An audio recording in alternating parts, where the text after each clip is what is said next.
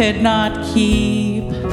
I've said some things I didn't mean, and with good intentions, I've given my word. And when it fell through, it caused much hurt. But I met a Savior who said, Trust in me. Where you are,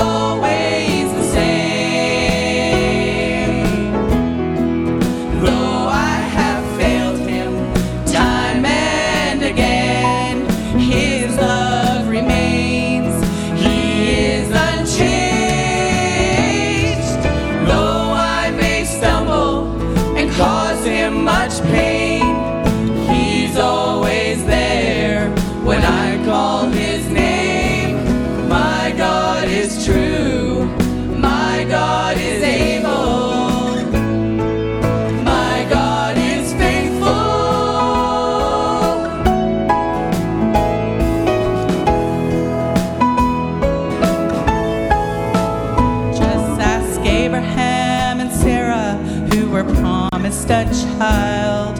When it seemed impossible, God gave them a smile. Then they